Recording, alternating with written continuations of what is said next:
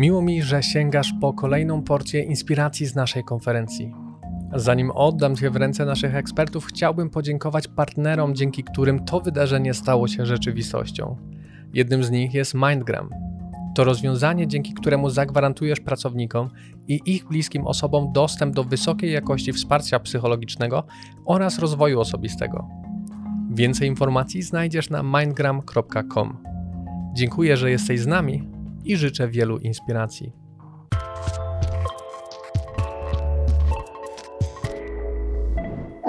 Kiedy przygotowywałam tę prezentację razem z Anną Długołęcką, z którą współpracuję w Warszawskim Centrum Psychonkologii, to tak pomyślałyśmy, że no, przede wszystkim jakoś te kilkanaście miesięcy, właściwie no, prawie dwa lata pandemii COVID-19 no, bardzo zmieniło rynek pracy, czy też spojrzenie na, na, na pracę.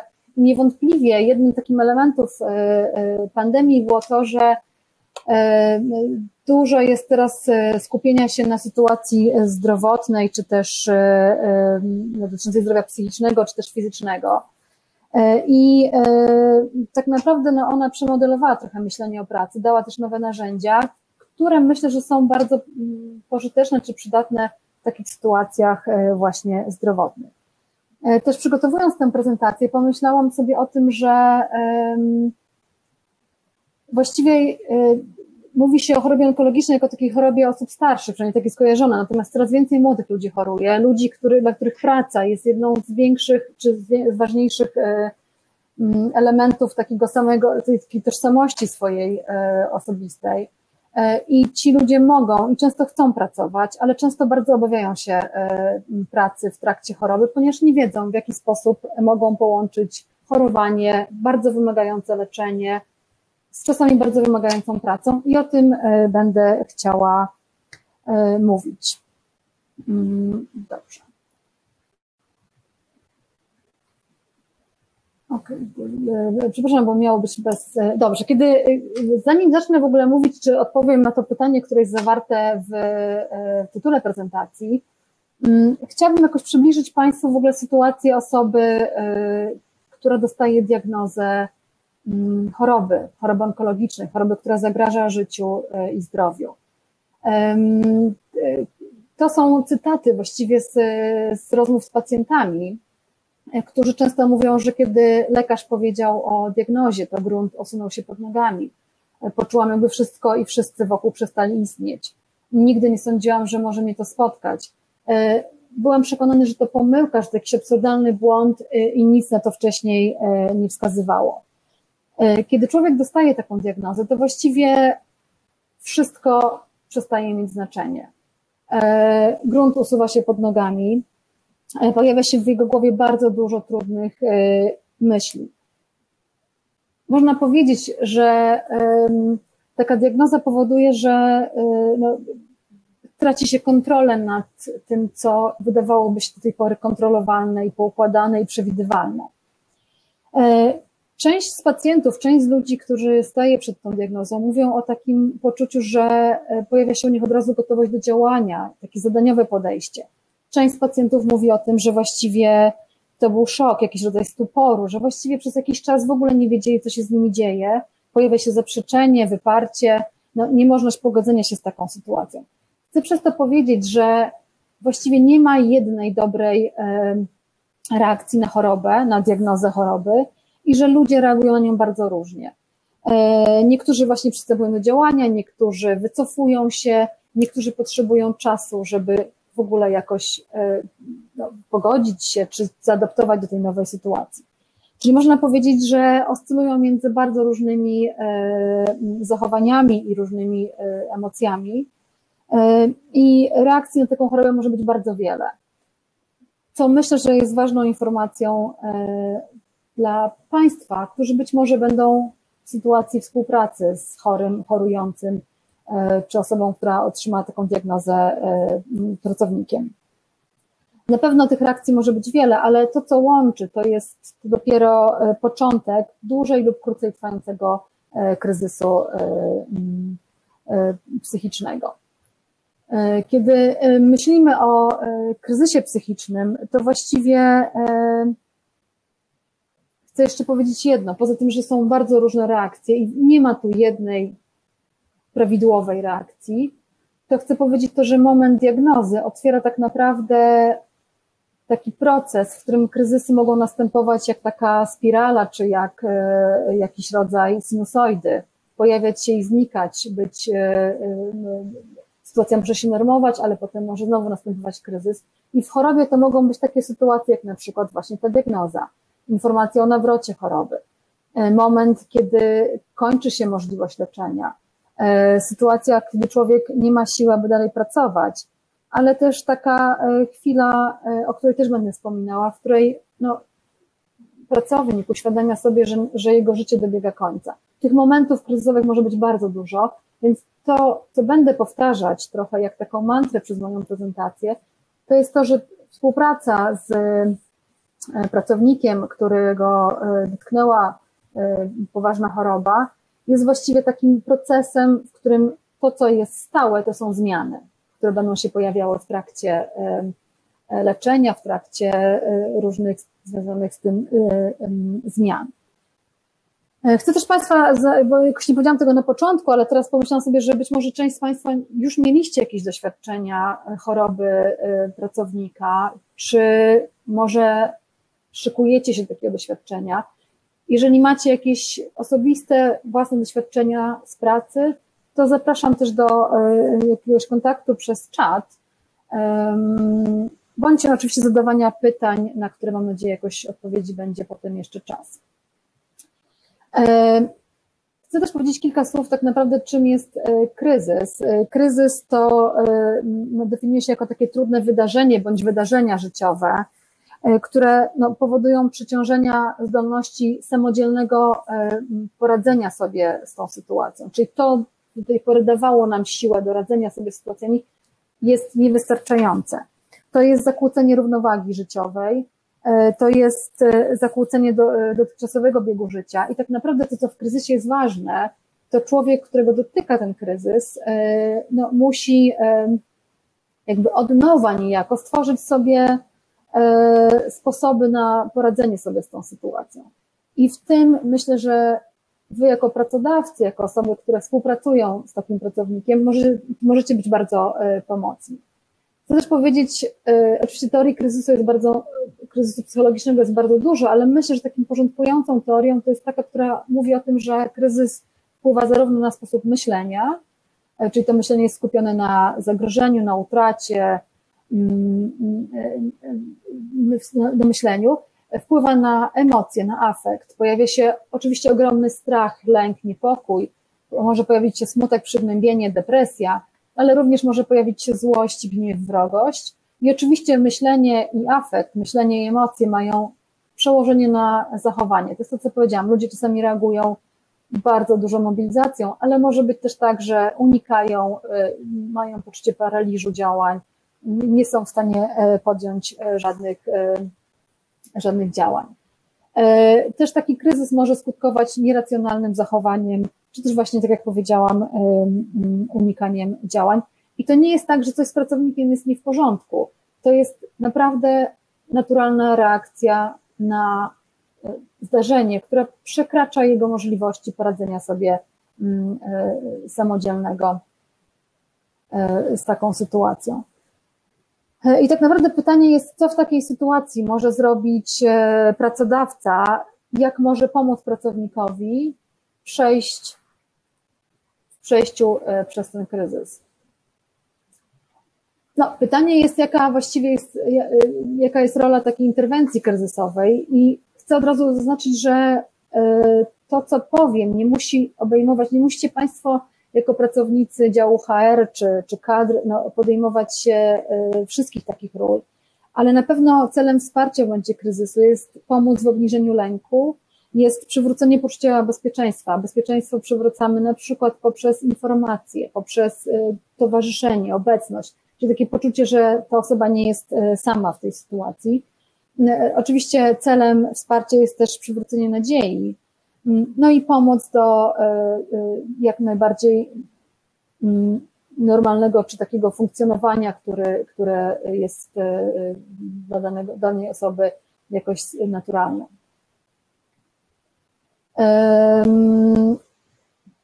Każdy pracodawca wcześniej czy później niestety zetknie się z sytuacją choroby swojego pracownika i to, jakie zrozumienie i jakie wsparcie otrzyma e, pracownik od swojego pracodawcy, e, może mu dodać właśnie siły czy też nadziei do walki z chorobą, ale brak takiego wsparcia no, może mieć zupełnie przeciwstawny efekt, czyli jakoś powodować, że, że taki pracownik no, będzie miał trudność z wróceniem do pracy, czy też z podjęciem jakichś ról zawodowych. Kiedy myślę o chorobie przewlekłej, czy chorobie taką, jaką jest choroba onkologiczna, to można powiedzieć, że to wsparcie będzie oczywiście różnie wyglądało, w zależności od e, tego, na jakim etapie znajduje się pracownik. Powiedziałam trochę o diagnozie, czyli takim pierwszym etapem, to jest ten początek po usłyszeniu niepomyślnych informacji, E, drugi etap tego procesu to jest w trakcie choroby i leczenia, e, co może zrobić pracodawca i to za chwilę też omówię. E, ale taki trzeci etap, o którym rzadko chcemy myśleć, ale który pojawia się, to jest ten etap, w którym już wiadomo, że nie będzie lepiej, w którym wiadomo, że leczenie nie przyniosło wyczekiwanego skutku i że choroba jest zbyt agresywna, by ją zwalczyć. I skupię się na tych trzech etapach chorowania, i opowiem, jaką rolę mogą odegrać tutaj pracodawcy, a przede wszystkim działy y, personalne, działy HR wsparciu y, pracownika. Na początku, po usłyszeniu niepomyślnych informacji, co możecie zrobić? Wesprzyj psychicznie. Co to oznacza? Tak naprawdę wsparcie psychiczne często jego takim bazowym elementem jest y, pozwolenie pracownikowi na opowiedzenie tego, co czuje, jak się czuje, co myśli, czyli trochę podzielenie się e, z nami swoimi emocjami i doświadczeniami. E, dlatego opowiadałam o tym, jak reagują ludzie, jak reagują pacjenci, kiedy otrzymują diagnozę niepomyślnej choroby, niepomyślną diagnozę, ponieważ ta, te, te reakcje i to, co Państwo możecie usłyszeć, tak naprawdę są bardzo różne. Druga sprawa, dru, drugie, druga myśl jest taka, żeby tym wsparciu nie wyprzedzać potrzeb pracownika. Tak naprawdę bardzo ważne jest, żeby ustalić z nim, czego pracownik potrzebuje. A więc zapytajcie, poproście, żeby się nad tym zastanowił. Przy czym pamiętajcie, że to jest proces, że to, co będzie mu potrzebne na początku leczenia, być może zmieni się w trakcie chorowania, w trakcie leczenia, w trakcie podejmowania kolejnych e, prób e, e, czy, czy, czy kolejnego, kolejnej chemioterapii czy radioterapii. Zatem właściwie za każdym razem trzeba to być może ustalać w jakiś sposób od nowa. Zapewnij pracownika, że firma, że dział kadr zrobi wszystko, aby w tej sytuacji, jakiej się znalazł, wesprzeć go i ułatwić mu leczenie i powrót do pracy. To jest bardzo ważne, żeby też ustalić na poziomie e, firmy, co e, taki pracownik może otrzymać. To są bardzo różne kwestie, od, e, od takiego, nie wiem, rozszerzonego pakietu medycznego, dodatkowych środków na leczenie, czy na przykład elastycznego czasu pracy, czy możliwości bycia na długim zwolnieniu czy urlopie. To wszystko właściwie musi być szyte na miarę i ustalane w konkretnej sytuacji z konkretnym pracownikiem. I tak jak powiedziałam, być może e, elastycznie też zmieniane, ponieważ zmienia się sytuacja takiego pracownika. Bardzo ważne jest, żeby ustalić z pracownikiem, co i komu chce powiedzieć na temat swojej, swojej choroby i leczenia, e, ale ważne jest, żeby rozmawiać w taki sposób, by taki pracownik no, miał poczucie, że to powiedzenie e, swoim współpracownikom jest niezwykle ważne, żeby oni wiedzieli, gdzie on zniknął i co się z nim dzieje. E, żeby móc ich przygotować na przykład na przejęcie e, jego obowiązków. E, te wszystkie informacje, które, które ustalicie, które w takiej rozmowie, czy rozmowach właściwie są ustalone, warto, żeby były przekazane na piśmie, tak aby pracownik mógł, no, chociażby po jakimś czasie się do nich odnieść, zastanowić, dodać, czy coś odjąć. Być może też w działaniach e, osób e, e, pracujących z HER-u jest też taki, takie wsparcie, które polega na wsparciu informacyjnym, pomocy w znalezieniu organizacji, fundacji, stowarzyszeń, które zajmują się pacjentami z takim problemem. To jest często ważne, żeby przekazać pracownikowi informacje, gdzie może szukać profesjonalnego wsparcia, tak abyście to wy nie musieli być takim wsparciem, udzieleniem takiego wsparcia obciążeni. I bardzo ważne jest, i to się zaczyna właśnie na początku, po usłyszeniu diagnozy od pracownika, aby być w kontakcie z pracownikiem, aby też umówić się z nim na formę kontaktu, na to, kto ten kontakt będzie utrzymywał. Też, żeby go nie obarczać kontaktem, nie wiem, z dziesięcioma różnymi osobami, ale że być może jest jakaś jedna osoba, która e, no, jakoś taki ten kontakt e, organizuje między nim a jego na przykład zespołem. Powiem, czego nie wolno robić, czy też nie, nie powinno się robić. E, nie dawaj dobrych rad pomyślałam sobie też, że często na wieść, że ktoś jest chory, mówimy nie martw się, będzie dobrze. Chcę powiedzieć, że strony pacjentów to jest komunikat, który zamyka w ogóle rozmowę. To jest komunikat, który raczej mówi o tym, nie chcę się tym zajmować, nie chcę w to wnikać, e, niż komunikat, który otwierałby e, no, taką komunikację z, z, z osobą chorą. E, nie opowiada ich historii innych osób, które chorowały, umarłe, czy miało podobny problem. Nie wyciąga informacji na siłę, pozwól tej osobie decydować, co i kiedy chce e, powiedzieć.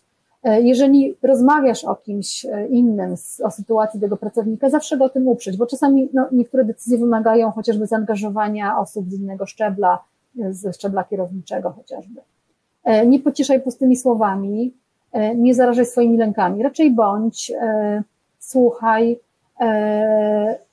i razem z pracownikiem skup się na tym, co, co jest możliwe do, e, do zrobienia w jego sytuacji. Kiedy myślimy o, tak, o tym, no, że ta diagnoza jest już postawiona i pracownik e, rozpoczął e, swoje leczenie, to ważne jest, żeby ten kontakt kontynuować, żeby nie zostawiać pracownika samego. Dlatego tak istotne jest, żeby w tej tym pierwszym etapie to właściwie uzgodnić, kto jest odpowiedzialny za ten kontakt, kto bierze e, no, na siebie e, e, taki regularny kontakt z, z pracownikiem. Ale też to jest taki moment, w którym, kiedy leczenie się już zacznie i trochę więcej wiadomo, jak dany człowiek na nie reaguje, ustalenia, na ile możemy pracować. Często jest tak, że pracownicy boją się wrócić do pracy w trakcie choroby, choroba onkologiczna też często zmienia wygląd człowieka. No wiemy, że chemioterapia pozbawia włosów, e, sterydoterapia e, powoduje puchnięcie czy tycie, radioterapia czasami powoduje ból. Więc być może to jest ważny temat do omówienia z tym pracownikiem, na ile on jest na siłach, by do takiej pracy wrócić. To jest o tyle ważne, że choroba właściwie pozbawia człowieka takiego poczucia, że jest, że kontroluje swoje życie, że może robić to, co chce, e, staje się pacjentem, a bycie pracownikiem jest taką formą e, funkcjonowania, gdzie no, tą kontrolę na jakimś etapie swojego życia można e, odzyskać. Jeżeli to możliwe, dostosuj harmonogram pracy do możliwości i sił pracownika. E, być może ważne jest, żeby pracownik pracował, e, nie wiem, jakoś e, popołudniami, kiedy no, w ciągu dnia ma możliwość na przykład wizyt lekarskich. Jeżeli trzeba, ogranicz etat, czy też umożliw, żeby część pracowników, część obowiązków tego pracownika mógł realizować w domu. Czyli tak naprawdę ważne jest, żeby nie podchodzić do choroby jako sytuacji, w której na pewno dany pracownik nie chce pracować. E, choroba onkologiczna jest często chorobą przewlekłą i dobrze leczona e, umożliwia tak naprawdę powrót przynajmniej do jakiejś części e, działań, które były do tej, do tej pory możliwe. Jest też tak, że oczywiście w niektórych sytuacjach będziemy będziecie musieli e, no, też być skonfrontowani z sytuacją, kiedy leczenie już nie działa, kiedy kończą się możliwości medycyny. E, I to jest bardzo ważne, żeby nadal ten kontakt utrzymać, żeby nie pozwolić pracownikowi tak zniknąć po cichu. E, być może nie będzie możliwe spotkanie z taką osobą z, z różnych powodów, ale może to jest taki moment y, dobry na to, żeby wyrazić wdzięczność y, i podziękować za wspólne przepracowanie lata. Często no, nasi pacjenci mówią o tym, że, że po prostu zniknęli z życia firmy, kiedy ich stan się zaczął pogorszać i mieli takie poczucie, że byli takimi trybikami, których pojawienie się czy zniknięcie no, nie miało większego znaczenia. E, jeżeli chcemy budować firmę, która, czy e, organizację, która e, no, jednak jest tak, takim myśleniem o, o człowieczeństwie, to warto, żeby taki pracownik był nadal jakoś obecny czy to właśnie jest to poprzez wysłanie kartki z podziękowaniami od współpracowników e, i e, jego przełożonych, e, w taki sposób, by dać mu zapewnienie, że nadal jest jakoś obecny w tej organizacji. Nie zmusza również do rezygnacji, nawet jeżeli wiesz, że pracownik nie wróci do, do, do, do swojej, do swoich działań. E, wydaje mi się, że e, no można się zastanawiać, czy w takiej sytuacji e, ten kontakt ma jakieś znaczenie, skoro już no, kończy się życie danej osoby, ale ja myślę sobie o tym z dwóch powodów, że jest bardzo ważne. W ogóle bardzo ważne jest utrzymanie kontaktu i dbałość o pracownika, który no, w chorobie nie jest super ekstra efektywnym pracownikiem. Po pierwsze, to daje naprawdę, to, jest, to ma ogromne znaczenie dla tej osoby, która choruje, E, I to, to, co powiedziałam, że często pozwala jej e, podjąć inną rolę, nie tylko rolę pacjenta, który jest zależny od tego, co, w jaki sposób, co robią lekarze z nim. Ale ja myślę, że też takie działania mają ogromne znaczenie dla pozostałych pracowników, którzy obserwują, w jaki sposób organizacja czy firma postępuje z pracownikiem, który właśnie nie jest e, efektywny, nie jest super hiperefektywnym pracownikiem. E, myślę, że ma to ogromne znaczenie w takim budowaniu e, no, lojalności wobec firmy wśród innych pracowników. No, podsumowując, e, wszelkie te podejmowane przez pracodawcę działania, które wspierają osobę chorą i zespół, e, stanowią taki ważny i czytelny komunikat dla innych pracowników o tym, jaka jest właśnie wartość człowieka w tej organizacji. E, można powiedzieć, tak no, patrząc ze strony pracodawcy, że są takim narzędziem do budowania marki, wzmacniania lojalności, zaangażowania zespołu. E, I myślę, że warto podjąć taki trud, e, no, ponieważ e, jeżeli chcemy stworzyć takie miejsce pracy, w których wartości i wymiar ludzki manifestują się właśnie w postaci konkretnych rozwiązań i postaw. Kończąc, jak powiedziałam Państwu, ja, Państwo wiecie, jestem współtwórczynią i członkiem zespołu terapeutycznego Warszawskiego Centrum Psychontologii i stworzyliśmy, ponieważ ten temat jest nam bardzo bliski, stworzyliśmy również poradnik, w którym pewnie bardziej szczegółowo są opisane konkretne rozwiązania e, e, dotyczące tej sytuacji. I tu Państwo macie na, na, na mojej prezentacji e, link do tego poradnika, który można sobie ściągnąć, on jest w formie PDF-u i wykorzystać go do, do, do, do takiej pracy. Mam nadzieję, że ta prelekcja dała Ci przynajmniej jedno cenne przemyślenie. Kolejne znajdziesz na hr2022.pl. A jeśli wciąż będzie Ci mało, to możesz zerknąć do książki Evidence Based HRM, która jest dostępna na stronie ebhrm.pl. Z kodem HR2022 otrzymasz ją 30 zł taniej.